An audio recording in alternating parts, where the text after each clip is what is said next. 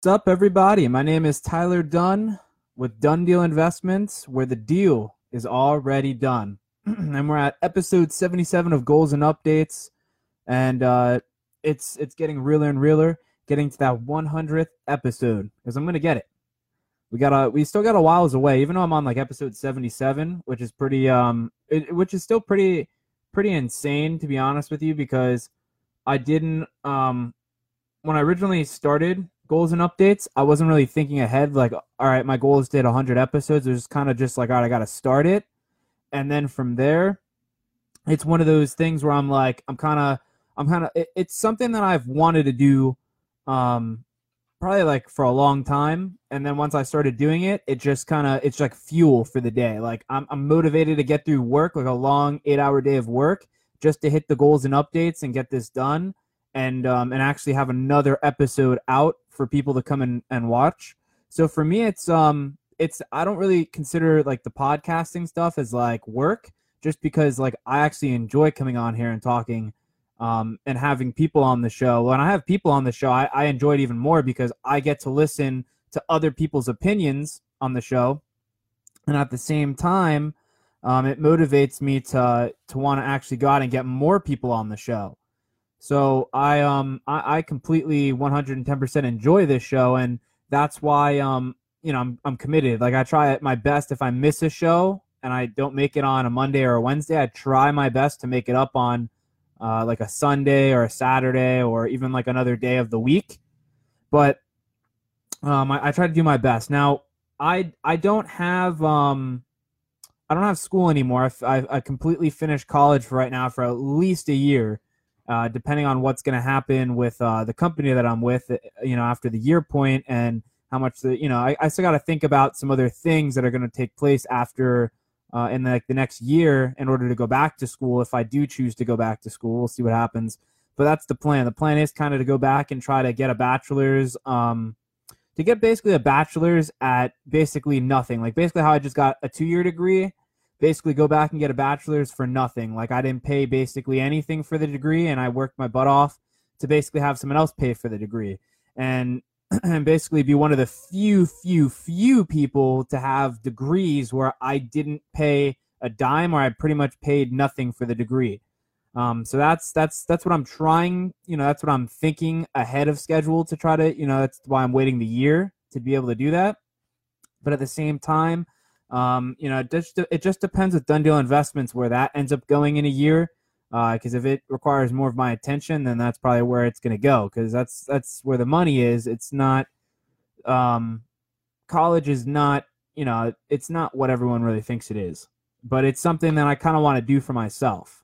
And if I can do it, then why not do it? And if I, you know, don't have to really pay money towards it, and I can find ways around paying and getting into debt for it, why not do it? That's my intake on it. But um, I'm definitely going to talk about college in a, a, whole other episode. It's just I, I don't want to do it today. Um, I want to get some some pretty powerful topics on the show today, but uh, the two topics I have laid out for you guys uh, right after I update you guys on my life is stay broke, which is the first one. The second one's going to be people are not permanent in your life, um, and you know they're, they're going to be they're going to be good topics. The first one people might not really uh, it might not be a favorited topic. The second one, I think people, most people will agree with me on the second topic. I just don't think, uh, I don't know how far people will agree with me on the second topic, but I'm pretty sure people will pretty much agree with just the title of the topic, which is uh, people are not permitted in your life. Um, for anyone that's grown up, you know, happened to you.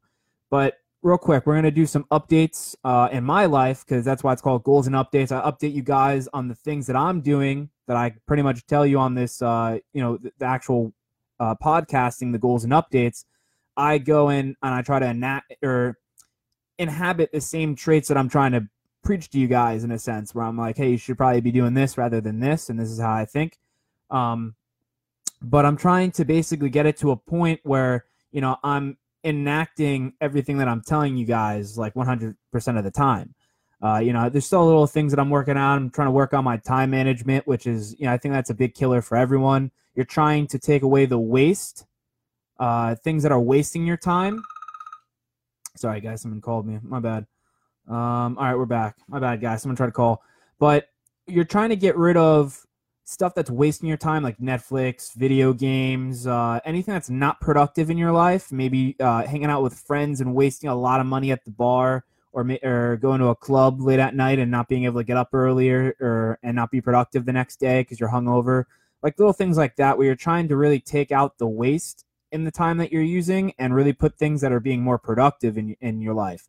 Uh, my biggest struggle, really, when it comes down to that, is uh, being motivated after working like 40 hours a week or working eight hours, let's say like today, and being motivated enough to work another five hours for my own business. Uh, that's something that is uh, it's not going to be an overnight change. It's going to take a lot of um, a lot of failures in that, and it's going to take a lot of uh, pushing myself to an extreme, um, you know, a whole nother level of extreme in a sense but that's something that I'm working on right now. The other thing too is trying to get up early. Like I've always, I've never, I've never really been able to wake up extremely early. I've done it a handful of times, and what I've noticed is the times that I have woke, uh, woken up at like five in the morning or six in the morning has normally been when there was something that I felt was really, really important I had to do. And it was like I had to work an early, early shift. Uh, like uh, cross countries, I've I've had to do it a couple times where I had to be at work by seven, and so that meant I had to get up at like five thirty six and be ready by six thirty to get on the road to be able to get to work by seven, and um, so work if it and I had to do it before with like Saveology, uh, which was my first original job that I've ever ever had before, um, where I was at an ice skating plex and I had to I was a cashier at the ice skating plex and I've had to do that a couple times. That tournaments, I had to get up at like five in the morning again and work all the way until like almost twelve in the morning. So it was like a, a you know, extremely long, um, like day that I had to get get through. But I had to wake up at like five in the morning to get over there, and that and it was like a ten minute drive from here. So the point is, I know I can do it, right? I know I can get up at six in the morning or maybe even five in the morning. Uh, the the thing that I'm having trouble doing is doing it uh, persistently every single day, um, and that's that's the I can't. I'm having trouble uh, creating that habit of getting up at six in the morning every single day. Um, but I do the, the thing that I realized too is I set my alarm, but I got to try something else where where when my alarm goes off, I have to like get out of bed. So I'm trying to figure out different ways that I can can do it. But I like I, I've I've been struggling with that for like the last two to three months, I think and it just like every single time the alarm goes off, I just for some reason uh, snooze it and go back to bed. And I can't unless I have to work for cross country home services. That's why I'm saying like I know it's something that uh, I have to internally try to fix uh, because I know I can do it because I've done it a couple of times. Like I've done it uh, like like I've done it at least thirty or forty times before, just not consecutively in a row. So that's the my persist or consistency is the the issue that I know that I'm running into. Now um, real quick. So that's that. Uh, those are some things that I'm struggling with. Time management is something that uh, my uncle has tried to help me with, where he said you gotta you gotta come up with a schedule and you gotta try to structure your days, where um, you know you're literally tracking every single hour, every 30 minutes, and you're trying to be consistent with a schedule, which uh, which is extremely hard because I've never done that my whole entire 23 years of living. And, you know, I created a habit where I just kind of do whatever I kind of want. So it's kind of hard to structure time. Um, it, really is. It, it, like, if anyone hasn't, because most people don't do that, by the way, but if you ever tried to structure your time, you might be able to do it like one day, but then all the other days, it's really hard because, like, you kind of convinced yourself for so long, like, hey, I can do whatever I want. It's my time and uh, I can go over here and hang out with this person for an hour, two hours. But I realize if I go and hang out with this person, let's say um, John, which is a made up person, but let's say I go and hang out with John, and I'm like, all right, I'm gonna go hang out with John for an hour. It normally doesn't happen where I hang out with John for just one hour. I end up wasting like three or four hours, maybe even the whole half of the day. So it's it it's really time management for me has really been like a um been like a really weak point for me where I've been really trying to work on and the same thing with waking up in the morning. Um, some other things I can update you guys on is um, I recently recently got through my college class. I, I don't know what particular grade I got in accounting one because she hasn't. Um, she, I don't know how she's gonna do it, but I might have to wait a couple weeks before she updates the grades and I can tell you guys what I got in accounting. But um, for right now, I just know I have a C that I got, which was uh, I think a 77%. But if I would have got if I would have got like a B or like a high C plus, I think on the final, I would have got a B. She would have boosted the grade up since that grade would have counted. So I'll let you guys know how that goes in the next couple of weeks. But uh, for right now, I just know I have like a C in accounting one. Um, I made some interesting phone calls today, which uh, which I kind of which I kind of need. Uh, just get used to kind of like you know you're randomly calling people and people are just not responsive in a sense and you're trying to um, in a few you know like a few sentences you're basically just trying to get them on the same page i had to make a phone call to the service provider today and uh, the person was just like i have no idea what you're talking about so i in like a few couple of words or a couple of sentences i had to try to um, come up with like a, a, way where i could get the person on the same page and um, so you know, it's good practice for me at this job where I'm doing a lot of cold calling, where I'm just calling random people, random service providers, random customers. Uh, customers most of the time are not that bad because they already know you're calling from Sears or you're calling from a, um, a warranty company that they own that they pay for. But when you're calling a random service provider, you know they're probably dealing with massive amounts of people that they're servicing, and then at the same time, a lot of them um, they don't they they're like, oh, I don't understand why the warranty company's calling me. So like you have to like explain a lot of things to the service providers. But um, I made this other. I tried to help this one person today, um, and my motto there too is like I'm trying to help as many people as I can. My big job right now is owner co, and it's just you got to call the service providers, which most of them don't do there, and they kind of just push the work back. So I'm trying to get in the habit of like, all right, if I can make the call and help this customer out, I'm going to make the call and try to get the information I need and I tried doing that today, and I tried calling. Uh, if anyone, most people probably know this company, but it's LG. I tried calling the LG customer support line. Um, I got to one person. That person then told me to call this other person or this other department, which I did. Then that person told me to call another department, and um, you know, so I couldn't help that person. But I at least committed to trying. I called three other departments, and they just kept pushing me to different places. So I said, you know, I can't, I can't help this person. Uh, this person, it's probably easier for this person to send in a credit card statement or a, uh, you know, most of them pay with checks because I think it's, I think it's more like the baby boomers that are normally doing the warranty companies are the ones that normally own the homes. So a lot of them write checks. Uh, so all she has to do is send us like a proof of, uh, you can contact your bank or go on your online banking and just, and then you send like a, um, a picture of the cash check so that's kind of so you know. So I try to help that person out. The and I write I write it in the email too. I'm like, hey, I tried to like I don't say I I say we try. we tried to contact your service provider, and um, this is this is what happened. So you have to send in the proof of payment so we can move this forward. But I try to I you know I try to do the best I possibly can at this job. Where if I can make a call and make a difference for that customer, I try to do it. Uh, most of the you know most of the time it does work. Most of the time you get really nice service providers, and the service providers will uh, give you whatever information you need, and they'll try their best to to give you what you need. But uh, you know sometimes you you call people and they don't know what's going on, and they don't they don't really help you. They just push you to another department.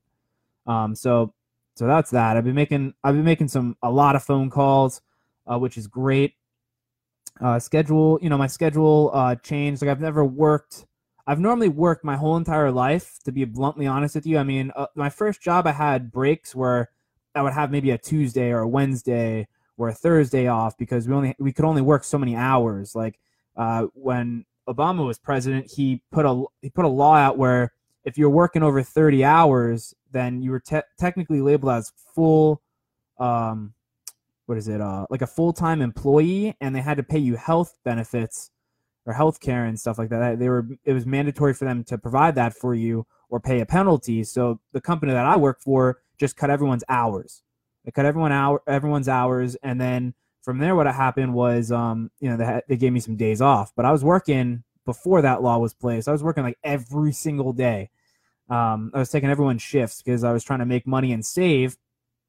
But uh, I've never so it's kind of weird now that I have Tuesday. So tomorrow I'll have um, off from cross country, and then Sunday I'll have off. But it's just weird because I've never really had like uh I've always worked Monday through Friday and had the weekends off. So for me, it, it's just really weird to have the Tuesday off, and then um, I got to try to push myself like tomorrow to work uh, done deal investments instead of like you know relaxing because like that's that's kind of like my mentality was for the weekends with Saturdays and Sundays I'm gonna relax and get you know get some personal stuff done but at the same time like now I gotta like work. So that's that's another struggle that I'm gonna have which I'll update you guys as uh, we go through some other episodes. I gotta try to at least my my goal right now is to at least work five hours on my business um, at least on Tuesdays, like five hours put towards done deal investments on a Tuesday, and then maybe like five hours on a Sunday.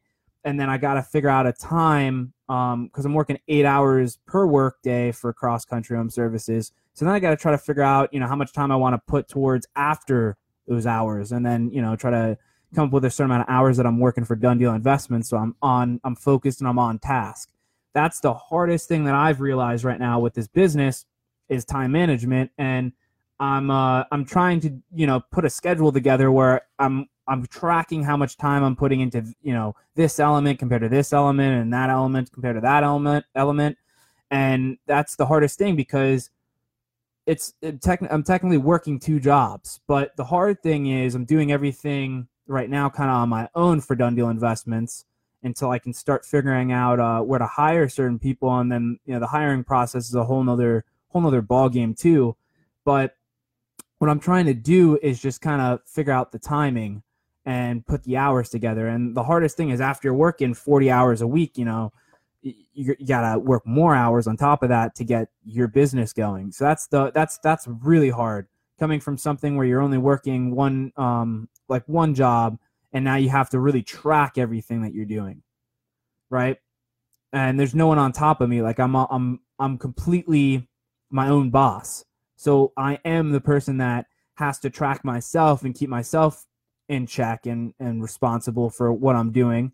And that's also hard too because my whole entire life I've always had um, a boss. I've always had someone where I, that was the authority that I had to figure out how to um, do what they wanted me to do the proper way. And I had to put their needs before my needs.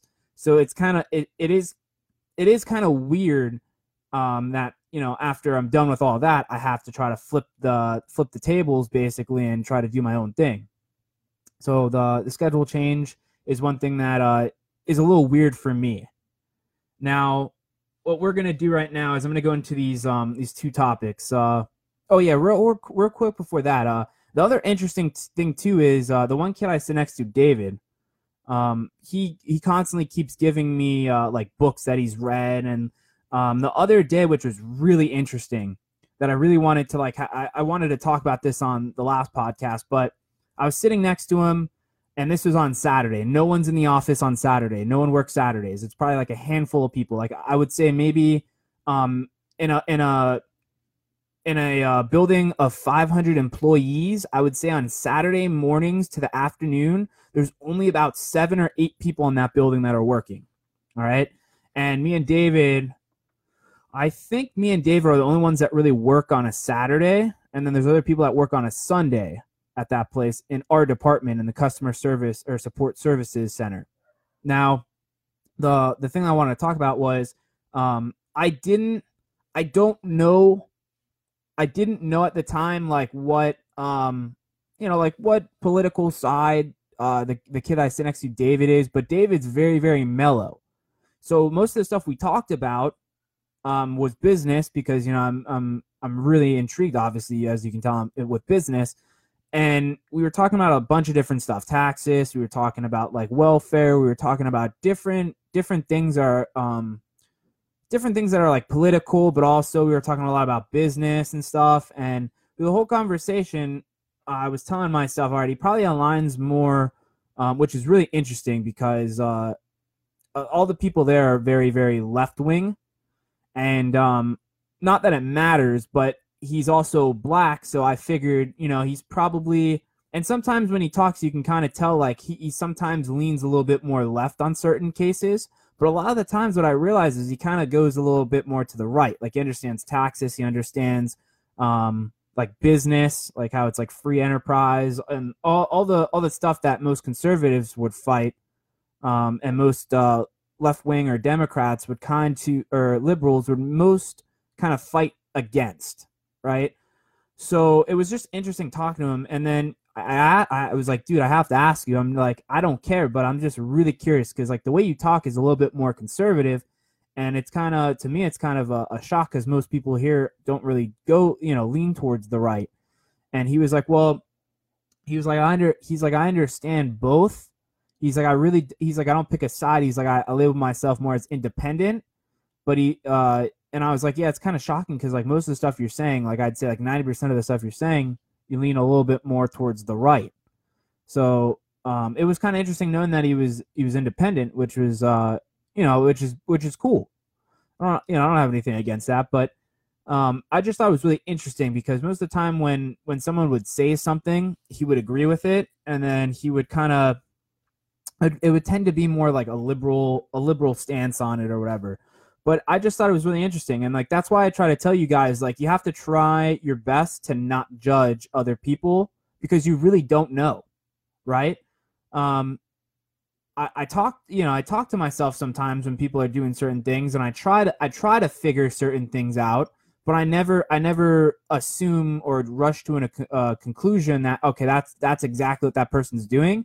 And I tell people that too. Like if I was talking to my friend, I'd be like, all right, I would assume and like like I told um the kid that was sitting next to me, David, I was like, I would assume you were probably a little bit more conservative, just the way you're talking. And he was like, No, I mean, he's like, I, he's like, I understand both parties, and he's like, I think both parties have like ideas and stuff like that. And he's like, I would, uh, he's like, I'm more independent. He's like, I don't, I don't pick a side, but he's like, I understand that both sides have a point. So, it, like I said, it was kind of, it really was interesting to me, right? Uh, to you, it's it's probably not that big of a deal. But the point of the matter is, um, you know, you, you gotta you can't rush to conclusions because someone's uh, Hispanic, black, white. You know, you can't judge the political elements because you really just don't know, right? Some people might agree with this point, and some people might might not agree at that point. And um, the other thing I realized too is a lot of people I think are misinformed a lot of things, and that's why I think a lot of people uh, tend to to do certain things they're just misinformed. There's a lot of misinformed information out there. But um that's that. But I and the cool thing with David too is he just gives me a lot of books. Like, hey, I read this book and this book was on like mentality and like uh changing the way like you're thinking on this aspect or he, he, he likes to read. And that's what fascinated me when I sat next to David was because he he understood I was talking about a lot of the times that I picked up a lot from book knowledge where I was reading a book on uh, mental illness or something, or I was reading a book on business, and, and he understood it. And he was like, Yeah, I've read this book before, I've read that. And he, he'll tell me like books that he recently read, and he'll be like, Hey, this is a really good book. I recommend it. I'll write it down, right? I'll write it down, put it in my phone. I have a whole list of books that I want to read in my phone. And uh, so I appreciate people that read. And trust me, if you're someone that's like, I don't want to read, I, I, I didn't read at all in middle school I remember the Scholastic. Uh, I think they call it like a Scholastic um, news or something, or like it was something you had to read a book. You take a you took the book test on the computer. It was back when like computers were very rare. They were just kind of you know being created, and we take the test on the computer and you get points. Whoever had the most points would get prizes at the end of the year or at the end of the term, and I hated it. I would try to cheat through it. I, I completely hated it. I tried to cheat my way and like because you, I think it was recommend. It was like a rec- recommended or not recommended. It was like a um, requirement that you had to hit a certain amount of points in order to graduate that class. So I would try to cheat it. I'd try to use like hey like you know like the cliff notes and stuff like that. I'd try to like do like different things where I try to cheat it and get little minor points rather than reading the book because I didn't want to read. And then when I got older, and I got into college. I picked up a book for the first time I read the book and it was on business. I think it was a Grant Cardone book I read. And no, I'm sorry, it was um, Dean Graziosi's uh, Millionaire Traits or something like that. I don't remember the full title, but it was like talking about traits millionaires have. And I read this book, and it changed my perspective 110 or 180 degrees on um and basically how we're all thinking negative and how uh, the world is kind of pushing towards negativity, but if you can look on the bright side of things, be more optimistic, have more positivity in your life, you could change the outcome of where you're going in the direction of your life. And when I read that book, I was like, damn, yo, I went to college for two years, right? I was going to college at that time, I think, for two and a half, maybe close to three, actually. And I was like, I've been going to college for three years, and I barely have any knowledge that was that was useful in a sense but I picked up this book and read this book for about a month and a half, maybe two months, and I have more knowledge from this book that I read in the two months than I ever did in a three year college class uh, for three years in multiple college classes. And I was like, the books are where it's at.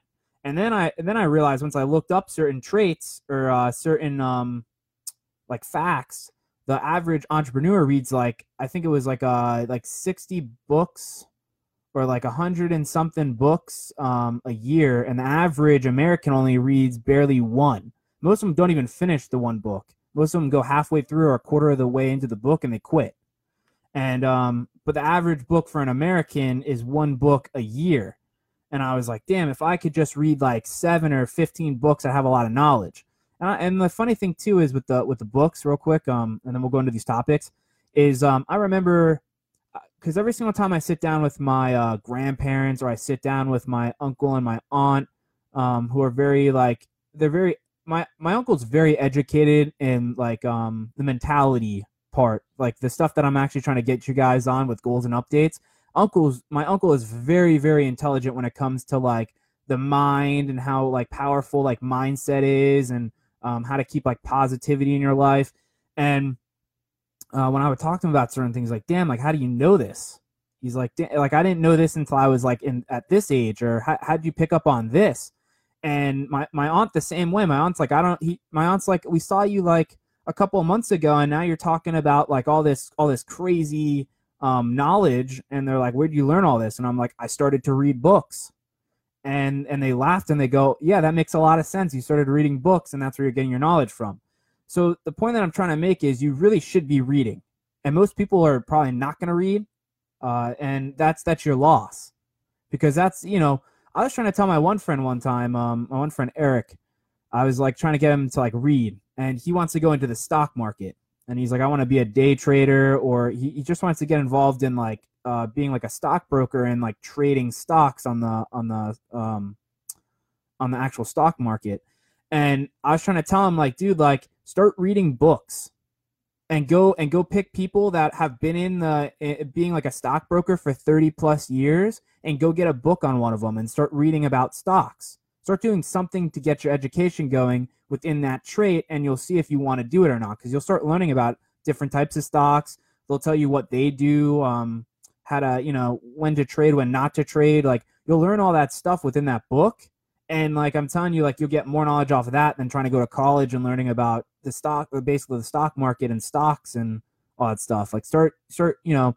And and the crazy thing with books, by the way, is you can get someone that's been doing it for 30 years that have made all the mistakes, but at the same time, like they're giving you all the mistakes they've made in 30 years, so you don't have to go and take 30 years to figure out those mistakes, right? They're they're it's basically giving you more time it's literally giving you more time in your pocket because you're learning from other people's mistakes that have been doing it for long periods of time. That's why they're writing those books. They're trying to pass on the knowledge to you that they've learned over a long period of time. And um, so that's the crazy part. Most people don't think like that. Most people are not like, oh, it's knowledge and it's going to give me back more time. Most people that I explain that to, by the way, the oh like i read to give myself more time they they look at me like i'm crazy. They, they don't understand that concept because they don't pick up a book and read. So they don't understand what i'm talking about. Um, they, they, they just think the the idea of it is crazy and it's it's too um it's too over the top. It doesn't make any sense because they don't pick up the book and read. So i it, you know if if you're going to learn one thing off the episode 77 of goals and updates definitely start reading. It's the best advice i can give you is start reading um, books and don't and this the the the collide I had before with uh with my ex girlfriend was she was really into fantasy, like fantasy with like uh anime and stuff like that. And I'm not saying you you can't read that stuff, but what I'm saying is don't if you're gonna read, don't waste your time with fantasy and fiction. Um, start reading things that are to give you traits. Start giving giving you knowledge that's to be helpful when you grow up and and when you actually need the knowledge, like buying a house uh, credit. Uh, you know how many people that I've talked to that are college students and they don't and they have no credit history, and and like and I try to explain to them like, do you understand you're living on a, a planet where everything is related to your credit history? Like you need credit to buy a car, you need credit to go get a house, you need credit to go rent an apartment, you need credit to uh, get some loans if you ever need a loan for for you know you want to buy a car, so you have to get a loan. Like you, credit is everything. Like even jobs now, some jobs are actually requ- requiring to check your credit score for you to get a job there. That's how that's how advanced credit's getting now.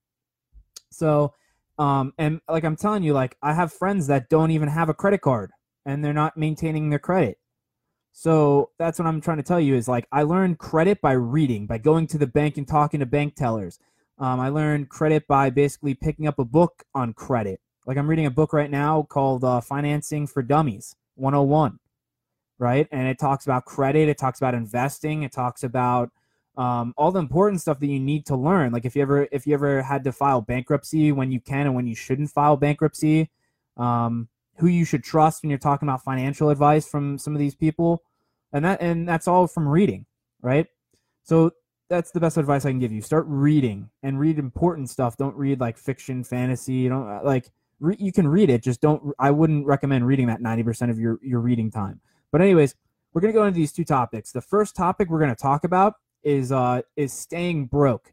Now what i mean by this is um anyone that's successful or extremely wealthy or has made a lot of money, the reason they made a lot of money is because once they got money, they stayed broke. Now, what I mean by that is they didn't, once they got a million dollars or two million dollars, they didn't go out and buy crazy, crazy, um, depreciating items like cars or clothes or anything like that.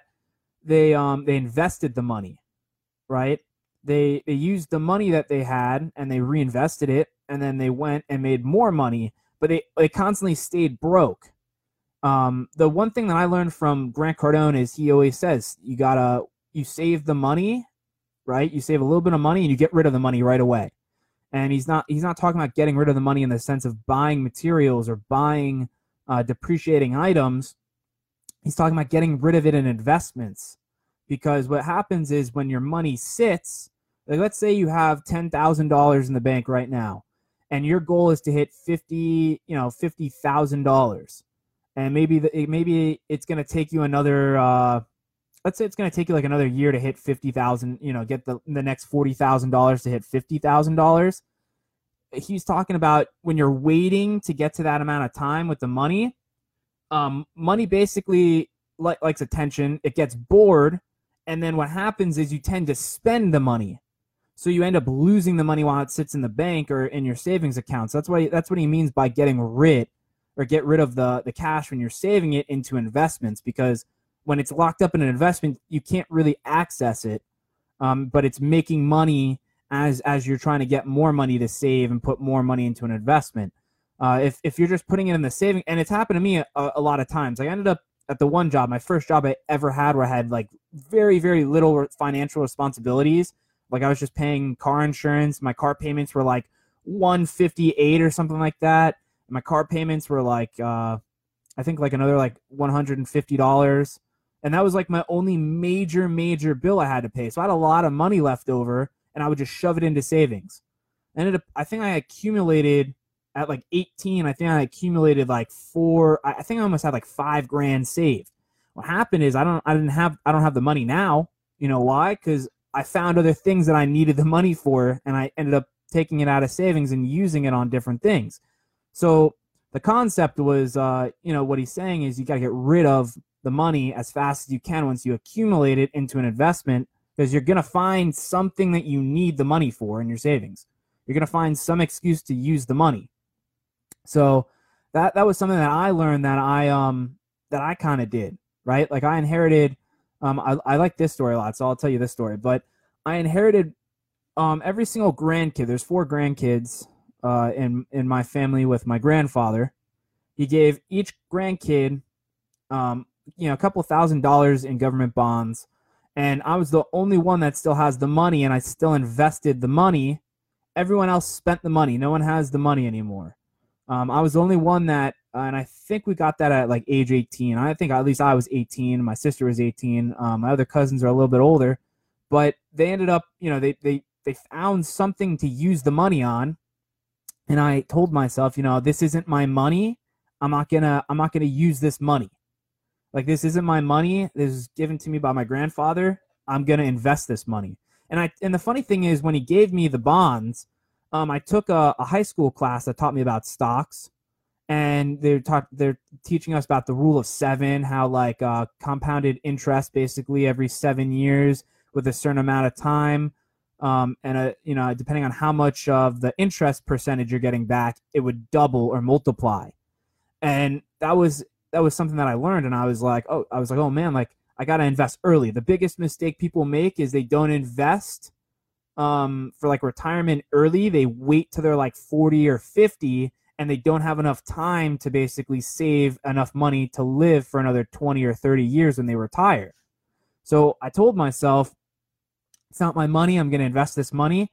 I went to a stockbroker uh, that took the money and I invested it and made I, I, I people said I made a lot more than I think I made, but I thought I had a lot more in the government bonds. But um, I think I made like three, like three or four grand, or it's probably more like a little bit over three grand um, in the stock market. And what happened was, uh, I, you know, I, I realized I didn't really like the stock market. I was like, all right, I had a good run, it's whatever, but um, you know, lost some money here and there. Probably could have made more, but you know, the stock market goes up and down.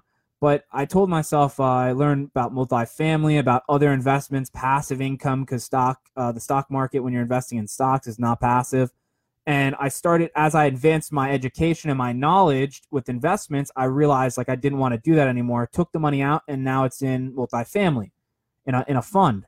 But which uh, you know I just started with that, so I, I don't have any numbers to to give you guys or whatever. But the the point that I'm trying to make is I still have money right now right? I'm I still have the money my grand my grandfather gave me and more, right? I made more money on it. So the point that I'm trying to make is if that money would have if I would have just said, "Hang on, I'm going to try to get to like 20 grand in my savings account and then invest the money." Um first like first of all, inflation would have definitely killed it. I wouldn't have made any money on it. Uh or not as much money. The second thing too is I probably would have used the money. I would have found something like a college. Like certain things happen to me where I had to figure it out really quick. Like, um, you know, I'm still working on this hospital bill, uh, which I'm almost done with, but that was like fifteen hundred dollars. Then I ran into an issue where I had to, um, uh, my financial aid dropped me from my last class in college because it was my third time taking accounting one, and I ended up having to pay like twelve hundred dollars. And what I had to do was do payments and stuff like that. But if I would have had that money laying around, I probably would have said, hey, this is a good investment. I'm going to go invest in college. And I would have taken that money from my grandfather instead of trying to make my own money and pay for the college class. I probably would have used that money as a, a safety blanket and I would have spent it on college or something, which is, in my opinion, probably the, you know, it's not, it wasn't worth the 1200 grand that my, my grandfather gave me. It's not, re- it's not really a, a strong investment in myself, uh, which most people will probably disagree. But, um, but the point is, like, you don't want money sitting around. If you have money sitting around, it's going to be spent. You're gonna you're gonna find some excuse to spend it, and uh, that's something that I've learned uh, recently. Because like, I, I heard about it. Sorry if that came across on the mic. Um, turned off. I turned the volume off on my computer. But um, if you know, that's something that I've recently read. That's something I recently learned. Um, and I didn't realize I was doing it that's technically what I did with that investment. I got rid of the money as fast as I could and put it into an investment at age 18. I didn't I wasn't thinking like that. I just I just automatically did. Right? Cuz my my my mind was in the right direction. But um the point that I'm trying to make is you're going to want to try to do that. Like have a goal maybe and then after a couple of months once you get to the goal or something, like let's say you want to save 5,000, once you get to 5,000, throw it into an investment. Whatever you can do with it cuz the hard part is it five grand is not a lot of money. When I I only had, I think when I went to go to stocks, when like I first invested the money, I think I really I only had like two thousand dollars or twenty five hundred dollars, and it's not a lot of money where you can really invest with. And when I went to the stockbroker, he even said like you're gonna be my um he's like you're gonna be my lowest uh fund that I have he's like most people here spend millions hundreds of thousands of dollars with my accounts and and uh in the, the mutual funds and stuff. He's like but i'll do it for you. He's like you know you're young. He's like i want to help you out. He's like you know what you're talking about? He's like, I'll do it for you. So I kind of lucked out because I probably would have went somewhere else. They probably would have ripped me off and they probably would have um, they would have probably made me sign some kind of contract where they're going to take like 4% of it and the and the and you know, he probably he took fees out of it, but the point is like a lot of these uh a lot of these brokerage or a lot of these stock brokerage uh, places they take a lot of a lot of your money right after you get rid of the you know you sell the stocks or they have it in the agreement where they take like three or four percent or they take a lot of the money so you really didn't gain that much money. And that was a big issue too like i don't remember the year exactly but i was watching this one video that was an hour and a half long and they went and they showed how people got scammed um, they went to retire and then they sold the stocks they thought they were going to have like a million dollars and they sell the stocks and um, the bro- the broker, whoever was doing their funds, took like four or five percent of their money, and they ended up they they couldn't really retire. They had to work a second job. They they didn't have as much money as they really thought or planned on having, and uh, most people didn't know that they were going to take that that that percentage amount, that large percentage amount out of the out of the fund. So that's kind of that's why I kind of don't really want to go in. You know, I don't really believe in stocks. Like I, it, you're gambling um, it, it is gambling, whether you want to believe it or not. I, you know, my friend tried to argue with me that it's not gambling, but you are. It's like pulling a slot machine. You're pulling a slot machine and you're hoping that it goes up. Your chances are probably better in the stock market than going to a slot machine and pulling the slot lever. But uh, you're still gambling because the, like there's no guarantee the business is going to be here in the next five, seven years. There's businesses that my generation has no idea about, and maybe your parents know about, but since like they didn't last, um, and the market changed, they went out of business, and people lost money on that on that stock market, right? So that's why I don't like stocks. You you just you're just gambling your money away. Um, so that's staying broke. Like you want to stay broke. Most people I tell that to, they're like, "Oh, then why? Like, why would I make money if I have to stay broke and do whatever?" And it's, I had the same I had this same mentality when I first heard staying broke when you're at when you're wealthy, like in the sense of um if let's say I had like two hundred million dollars and I'm still trying to I'm still trying to keep that mentality of staying broke. I had at first I had um I, I couldn't really process it either. And then I realized, well, uh you you're staying broke because you're trying to keep the mentality of like you're trying to get more money. That's how people make more money on top of it is there's people that the, the crazy thing is take like the NFL, and this is this is like a this is a fact that is pretty mind blowing when I tell people. But when if you look at like the NFL or any like major sports, right, like professional sports, like NFL, uh, NFL or um, sorry, NFL, NHL, uh, NBA, most of those kids, right, or you know, most of them are adults, but when they started off, they were most likely kids, young kids making millions upon millions of dollars. And statistically speaking, most of them end up going broke. If they're making so much money, how are they broke? The reason behind is they're not staying broke. They think $3 million or $10 million is a lot of money, which, to be 100% honest with you, is really not that much money, um, which some people might call me crazy, but it's really not as much money as you really think it is. And what happens is they spend every dime and they basically are broke. because you could be making 3 million 10 million 15 million dollars but if you're not staying broke and you're spending all your cash and most of them don't really invest. Most of them don't even know about investing because they're young and they're not you know they're not educated on investing yet. They're not thinking about that. They're not thinking about retiring. Um, they end up you know they don't invest their money and they're not making money on top of their money. And then they end up going broke. And that's and if you want to look that up like there's statistics on it where a lot of them are broke.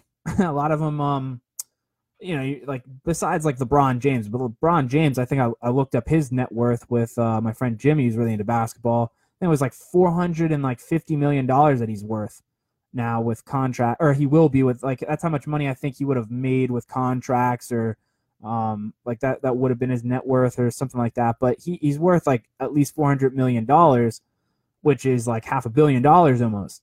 So, you know, it's a little bit different than some of the young people that start off where they're making like maybe five million or ten million dollars um, with the contract. But anyways, um, so now we're gonna go into the second topic. So the second one is people are not permanent in your life. Now, this one, people, I guarantee you, I can persuade you 110% that that I'm right on this topic. I don't think anyone would disagree. There might be little things you might disagree with me on this topic, but um, if you don't believe me, people are not permanent. Um, think about it for a second, right? Uh, I had different friends in middle school, elementary school. I'll go from the bottom because it's kind of weird. I went out of order, but like ele- preschool, elementary school, middle school, high school, college. Um, each job I had, I had different friends that I that I saw all the time, right? So each stage of your life, you tend to have different people. The the saying is family will stay, but friends will come and go. It's because people are not permanent in your life. People are gonna come and go. And you got to understand that you know um, your friend you can have long-term friends. Like i've been friends with a lot of my friends for a long long time. Um, uh, some of them like i've known my one friend jimmy for like nine years. I've known my one friend um, eric for like 12 or like 13 years. Um, i've known people for a long time. And then the other argument that you can make too is uh, think of your family right? There's some people in your family that you're really, really close to that you can call probably right now. They'd answer or they'd get back to you pretty soon and they'll talk to you. And there's some other family that are very, very distant. Like maybe you haven't talked to them in a long time. You don't see them at all. It's been like 15, 20 years since you've seen them. Um, so some family family is closer than other family. Uh, some family don't even talk to each other. Maybe they've seen them a couple hand, a handful of times and they and they know they exist, but they don't talk to them. Uh, those are people that came and go, even though they're family. Um, so you gotta you gotta think about it logically for a second. Like people are people are always coming and going in your life. You're gonna meet people maybe on a phone call for five minutes, and that was someone that you met. Um, that was now now they're gone after the five minutes. Uh, every single day you're meeting people, whether you're going to a supermarket, whether you're going to the movies, whether you're going to work and there's a new employee. Um, there's this one girl that I met for half a month she was working at the company I'm working at right now and she quit. All right. There's people that my mom have been telling me that people are quitting. Okay. So, and those are probably people that she's, that she's, you know, I don't know how long those people have been working there, but the, the craziest one was the one girl that I met for like in training for like half a month, like two weeks. And then she quit after the third week and got another job. So people are constantly coming and going and you have to realize that people are not uh, permanent in your life. Uh, like I said, like I've had, you know, there's people. Um, I've had people in high school, and every and the funny thing is, every single year in high school, I had like almost different different friends. I had uh the one fr- my one friend, uh, you know, I had this one group in freshman year and sophomore year that I think roughly stayed the same.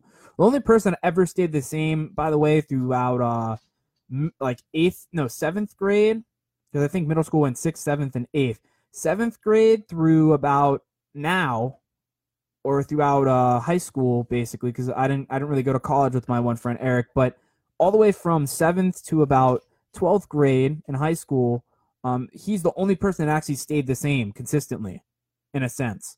Um, I have another person I think would kind of qualify in the same sense, but uh, would be like Nick. Um, but really, like you're what you're gonna see is like ev- like everything changes. Like people just change. Like you you tend to like not do the same things as every as that friend. I had this one friend, uh, Pablo, which I, bear, I, you know I've seen him once in a while around here. He, he moved from this area, so I don't I don't see him anymore. I haven't really talked to him in a long time, but I used to be really close with him. I used to go across the street and go hang out with him. Uh, we you know go wherever, and in uh, middle school, we used to play a lot of video games together, and that's what we would do. We, would play uh, the game of choice was Halo Three, and I'd always play team doubles with them. For you know, some people might not know what that is. Uh, you know, I hope you know a lot of people that are young because I have a lot of young people on my friends list. They'll probably know what I'm talking about. But um, I played a lot of team doubles with him, and we'd go on like every single day after school, like when we had no you know days off, and um, I don't talk to him anymore really now. Uh, we have completely different. You know, we we faded from the video games. Like I don't know if he probably still plays. I mean, I still play a little bit, but I don't play nearly as much as I did in uh, in middle school. Like I cut it down to like you know like now I probably play like maybe an hour or two a week. Then I was probably playing like 40, 50, 60 hours a week. Um, like it like it was a full time job basically, because uh, I didn't really ha- I didn't have really a job at that time, or I had like a little job that didn't really require much hours, but um or responsibility at that at that point in time. But the point that I'm trying to make to you is that I don't I don't really speak to him anymore, right? Like I'm sure I could probably hit him up on Facebook and it you know he'd be there and and we would talk. But the point that I'm trying to make to you is that people will come and go. There's family that I've seen, and there you know there's certain family that I've seen a handful of times, and then I don't hear from them for like years. And there's other family that I have which uh, I'll see you know maybe a handful of times but I know that if I contacted them, you know, it's they'd still reach back out to me, or um, they'll at least attempt to come to like family events or like family gatherings. And then there's very very close family that I see almost every single holiday, or we all make an attempt to go and see them, and they come here, or we meet halfway somewhere. But you know, everyone everyone's different in the sense that you're gonna have different people that are going to come and go, people that are going to stay, people that are going to be committed to you. There's gonna and you're going to be committed to those people. Um, you know, I've had I've had people that have backstabbed me multiple times, and then I had to you know kick them to the curb, and no one wants to do that. Um, especially someone like myself. Like I, you know, I tend to I, you know, I, I and I still believe in those people. By the way, like I don't. Most people would probably be like, "Well, screw those people." Like I hope that they succeed in life. I hope they look at me and go, "Damn, yo, that kid." You know, that kid at the at that point in time when we were friends, you know, shit, you know, shit kind of went south and it didn't work out. But damn, look at that kid now. Like, look what he's doing. He's doing this and that and that. And I hope to say the same thing about them. Like, I want them to succeed, right? Like, I hope, you know, maybe down in the future I'll run into them somewhere and um maybe or maybe they'll come to a show because like my you know I have some pretty big goals where I want to do motivational speaking and I want to go up on stage and talk to thousands and and millions of people on stage. And you know it might be ironic where one day they they come and um, you know sometimes at these events or most of the time at these events when when you're popular enough they have uh, stands where they take pictures with uh, with the motivational speaker or the person the celebrity that's up there. And you know it'd be kind of interesting to have one of those people uh, go to the show and be like you know like it's it's really interesting like how you've become this type of person and you know i'm very motivated by what i saw you as when you were younger compared to now. And that's you know that's that's something that you know could happen. I mean if it you just never know. Like you know i don't know. I don't know what's to happen 15 30 years from now. But the, the point that i'm trying to make to you is that people are going to come and go or they're not permanent in your life and it's it you know it's really hard when you kind of like try to think like that because naturally you're like, well, this person's my friend. Like I trust this person. Like this person, this person's never done me dirty once, right? Um, and I'm not saying that person's gonna do you dirty. I'm just saying like you might drift apart from each other, right? Um, you're gonna have people like that where you're gonna be like, you know, I trust this person so much. Like, you know, the two people that I was in a relation relationship with, I thought, you know, oh, this person, this person's gonna stay with me forever, right? And the first person completely backstabbed me. The second person kind of towards the towards the end of the relationship, just you know, I thought she believed in me basically, and then towards the end, basically just said, you know what, like, um, like I hate your guts, like I hate your guts, like, and you know, so it went, you know, the people that I thought believed in me, the people that I kept really, really close ended up backstabbing me. Um, and it's going to happen to everyone. Everyone's going to go through bad relationships, right? Relationships are actually probably the best one I could probably tell you because when you're in a, a committed relationship, maybe even a marriage, right? You know, like divorce rate in the United States is really, really high. Um, and those are people that got married, right? I'm talking about, you know, in my situation, I was just in a committed relationship where uh, we're basically testing the waters and we're trying to make it work, right? And we're trying, that's the end goal is to get to that marriage point. But the people that have been married have literally went in front of an audience, their family, their friends, uh, a community basically, and did vows or vows. And uh, sorry about that, but um, and they committed their love to each other, and they basically legally on paper signed a form saying that they're going to be together for the rest of their lives. They completely said to each other like i 110% believe in you. Excuse me. And they're like all of a sudden, like yeah, let's say like five, seven years later, they're like, well, screw this. I hate your guts. Like I don't want to be with you anymore, right? And those people completely chose to go a different path and get the divorce. And you know, if you would have talked to them five, seven years ago, they would have they would have been madly in love, and they would have told you like they're going to be together forever, right? So that's what I'm trying to uh, that's what I'm trying to kind of put in your brain is um, it's gonna things don't stay the same, right? You might think something's gonna work out now, but maybe like three or four years later, uh, something traumatic happens, and like you have to steer the course in a different direction. Um, it's kind of like almost like the death conversation. Like no one wants to talk about death, that, you, that you're eventually going to die, that uh, you know eventually it's going to come to an end. Same thing with this, where you know people are not permanent in your life. People are going to change, and you know you're going to drift apart from people. Like it happens. Like you know you want to meet more people. You don't want to just stay with the same people over and over. I mean, you want you want loyal people. Um, like I, I like I know I have loyal people. Like I've been through hell and back with my one friend, the one that I told you I was with for 13, uh, you know, I've been friends with for 13 years. Like, and me and him have gone through like dramatic, dramatic situations where um, he kind of had to, you know, I, I kind of knew my decision on a lot of the things, but he kind of had to make a decision where it was like either kick me to the curb or kick that person to the curb because it was not going to work out if he went both directions. He could, he had to pick a side almost. Um like i you know and i told him like you know whatever you want to do you do but just know like that the person's not a good person. Not not a good individual if this person's going to go and do this to me like this person's definitely going to go and do this to you. Um uh you know and and he, he showed loyalty like he shows me every single time um and you know that's that was his choice but you know and and you and i'm not like everyone has someone like that like everyone has someone like that. Like everyone I've talked to has someone that's kind of loyal in the sense they've been friends with for years. And they're just very, very loyal individuals to each other and they're they're not gonna backstab each other. They're not gonna purposely backstab the other person. You know, accidents happen where uh, something might happen where you didn't think it was gonna backfire and hit the other person, but maybe it does. But um but that's that. So that's people are not permanent in your life. Um it's it's a hard topic, right? It's a hard topic in the sense for people to intake it because most people don't want to admit that it's true. But uh, but that's uh, people are not permanent in your life.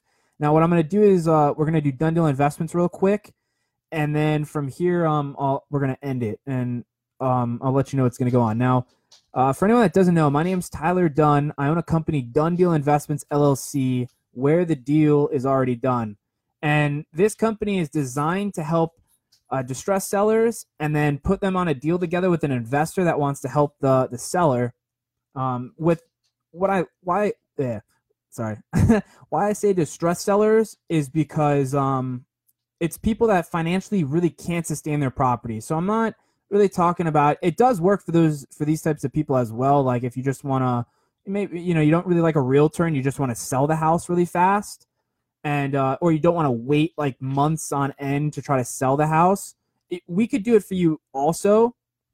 As most of the time you're like uh you're someone that already owns the property, so it, it'll work for you too. But most of the time, what this uh, this resource is designed to do is to help the the seller or the the homeowner basically have another resource to to get them to the next level, right? To get them out of the financial um the financial situation that they're in. Uh, most of the time, it's people that have liens on their property. Most of the times, it's people that uh, are in foreclosure, people that have uh, like pre foreclosure, which is where the bank's gonna is threatening to seize the property because they're missing payments on the mortgage or the house or whatever loan they got. And then from also like divorce, like if maybe there's someone that has like a really really messy divorce and they don't want to like wait three weeks or a month, they kind of want to just get the situation done um, really quick and just get it over with and just you know rip the band-aid off. It also works that for that. Job transfers where you you have a job or let's say you got a job. Like my friend's been talking about this for a while where he wants to go and um, find work in like colorado or something or somewhere in a different state where they'll pay for his living expense and also pay him a uh, income percentage.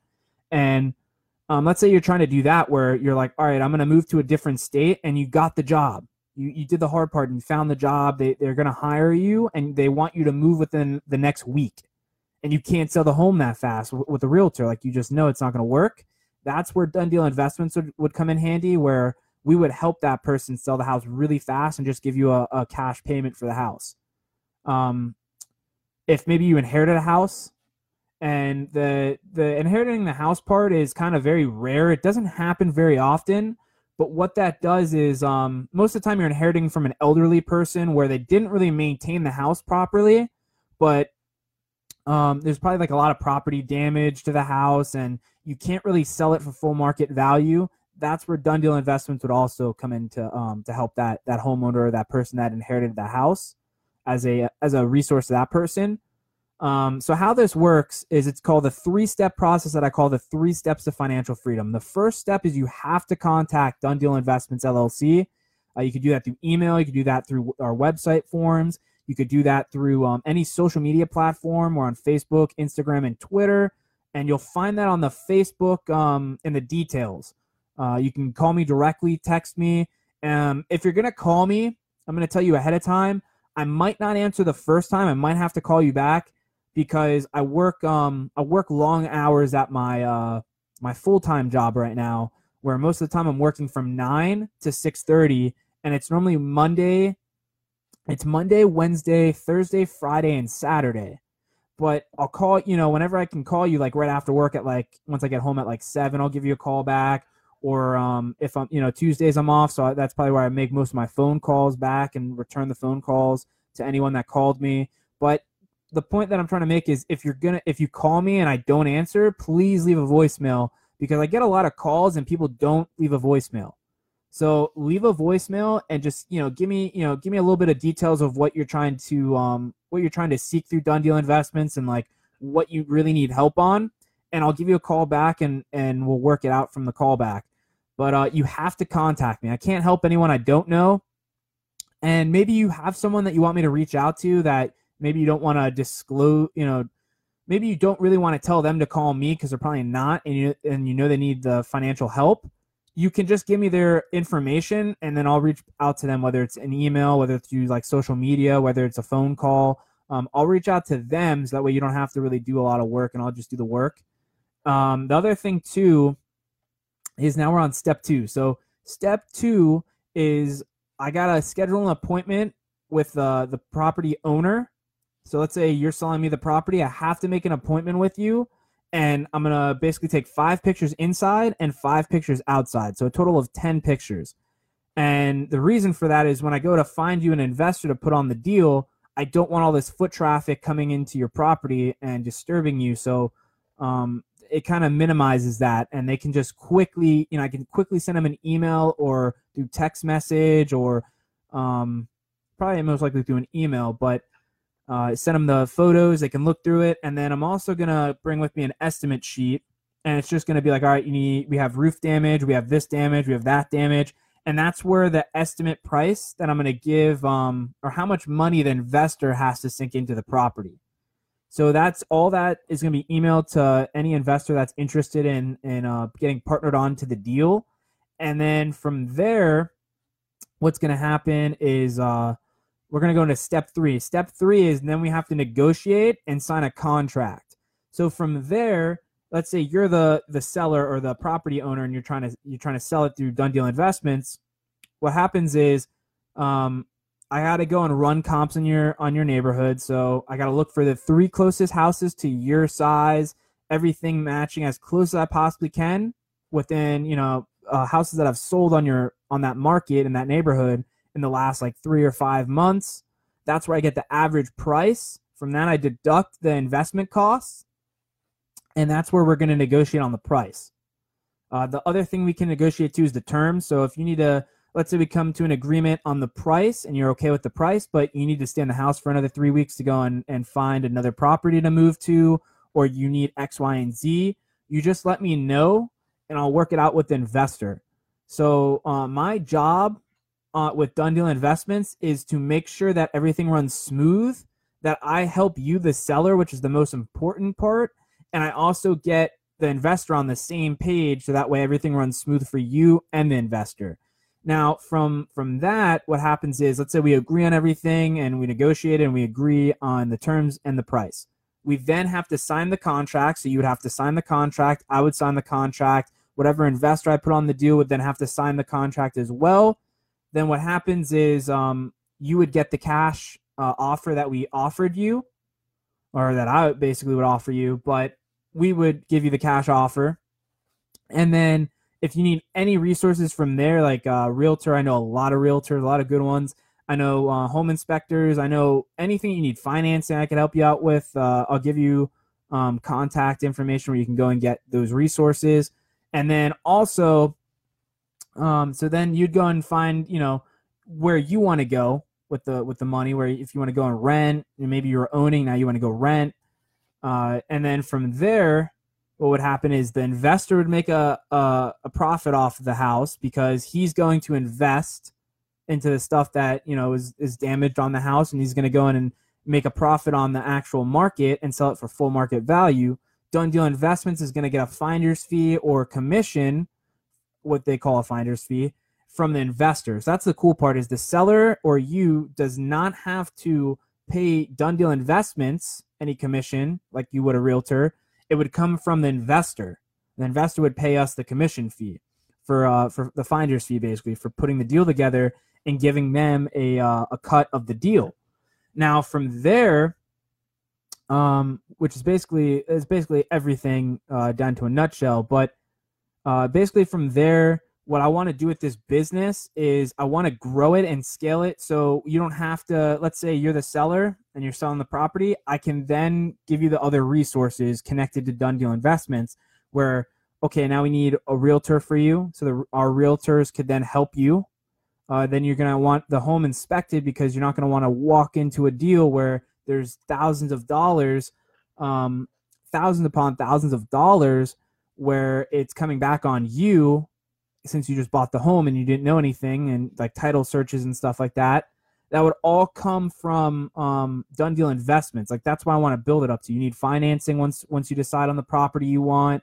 Like all that stuff I want connected to done deal investments and that way like everything's just in one spot for you like it's a one-stop shop that's what i like to call it one-stop shop and that would basically get you to one thing to the next thing to the next thing to the next thing and you wouldn't have to go and find five or six other people uh, when you're trying to get out of that distress situation or um, or maybe you just want to use some of these resources right like maybe you just want to use like just the home inspection part or you just want to use financing or you just want to use um like a title search or you just want to use a realtor, you can you can even do that.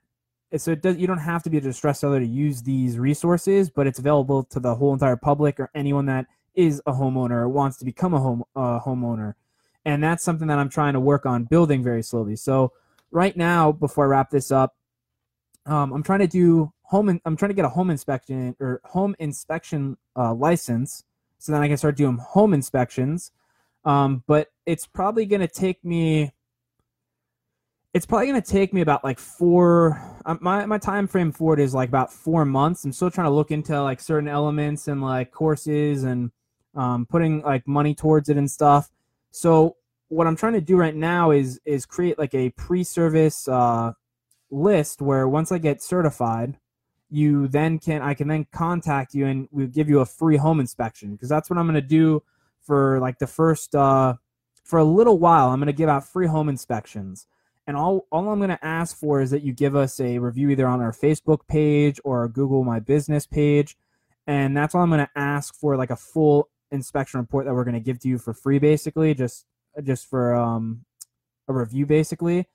But from there, um, you know, they, they normally go, by the way, like a regular home inspection is normally $150 to about $200, roughly around that ballpark. So, you know, I'm really saving you a lot of money. And then the, the cool thing with home inspections, too, is you'll know exactly what's wrong with the house and where your money should be invested into that property. So that way you're not wasting a lot of money on like a fence or you're not wasting a lot of money on like uh, certain elements that are not up to code, right? So that's something that uh, I'm going to do for a little while. So if you're interested in getting a free home inspection in like the next four months, if you can wait that long, or if you know you just want a free home inspection just to have one, uh, reach out to me in any one of the the forms like the Facebook, Instagram, Twitter, um, the the website www.donedealinvestment.com or email donedealinvestments at outlook.com. um, or just contact me by phone or even text me. Like whatever whatever you're more comfortable doing, like then you can do it that way. But I'm just gonna create a um a pre-service uh, list. I just call it a pre-service list because it's basically like service that that you're waiting to receive. So that's why I call it pre. But um, that's what I'm gonna work on for a little while. So contact me. Um, so this has been episode 77 of Goals and Updates. Uh, my name's Tyler Dunn with Done Deal Investments LLC, where the deal is already done. Peace.